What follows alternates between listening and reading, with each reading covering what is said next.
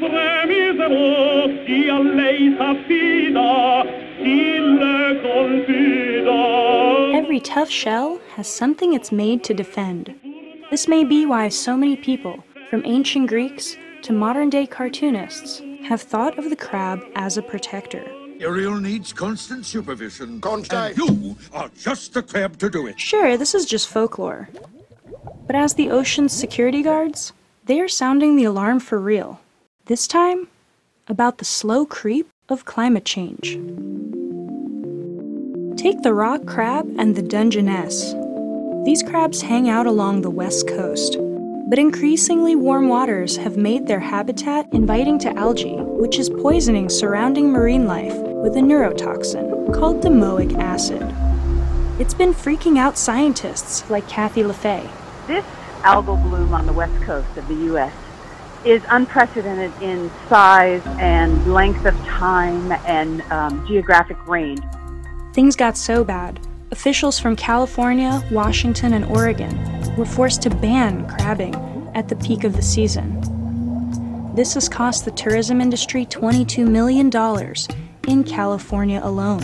This may be a sort of cautionary tale that this warming water is an important and sort of maybe even scary feature that this may be happening more as our oceans warm. On the opposite coast, another pair of species is in trouble the horseshoe crab and a bird called the red knot. Their fates are entwined. Rising and warming seas have cut crab populations.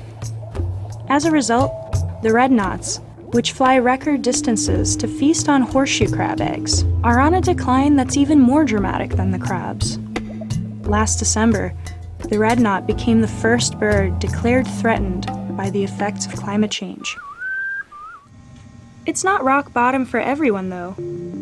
Small green crabs and supersized king crabs are thriving and conquering. Unlike many other marine creatures, green crabs don't seem to mind North America's acidifying ocean waters.